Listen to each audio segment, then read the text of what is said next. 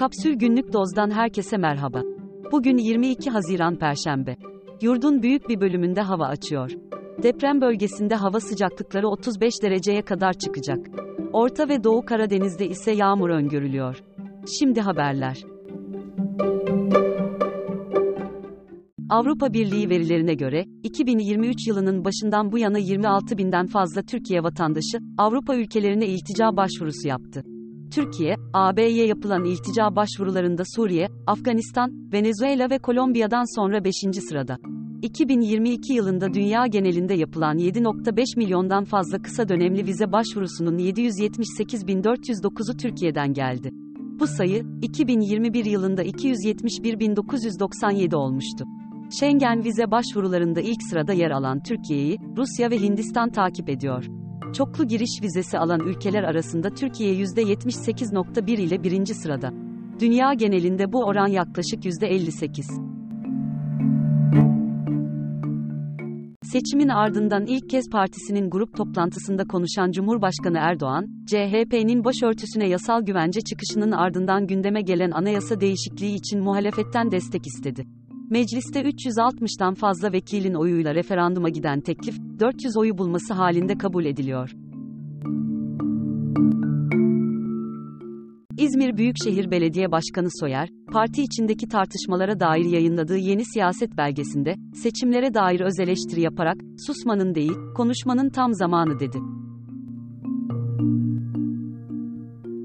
Zafer Partisi lideri Özda, parti heyetiyle önümüzdeki ay Suriye'nin başkenti Şam'a gideceğini açıkladı. Pasaport işleminin başladığını aktaran Özda, Lazkiye'ye de gitmek istediklerini söyledi.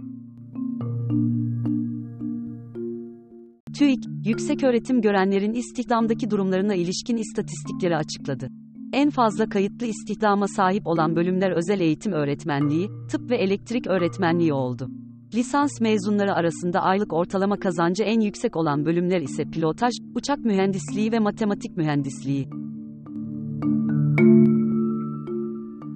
Ekonomimin haberine göre Merkez Bankası Başkanı Erkan, geçen hafta uluslararası yatırım bankalarının araştırma bölümlerinin yöneticileriyle görüştü. Toplantıda öne çıkan bankaların politika faizinde artış yapılmasına ilişkin beklentileri oldu. Ayrıca bir yatırımcı grubunun da Şimşek ile görüşmek üzere Türkiye'ye geleceği bildiriliyor. Merkez Bankası yarın saat 2'de faiz kararını açıklayacak. Faiz tahminleri %12 ila %40 arasında değişiyor. Tahminler gerçekleşirse Merkez Bankası 27 ay aradan sonra ilk kez faiz artırmış olacak.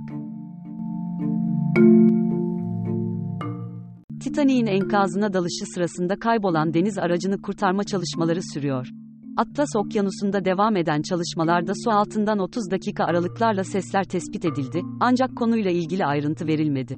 Pazar gününden bu yana haber alınamayan deniz aracının içinde 5 kişi bulunuyor. Araçta 5 kişiye toplamda 96 saat sürecek oksijen bulunuyor.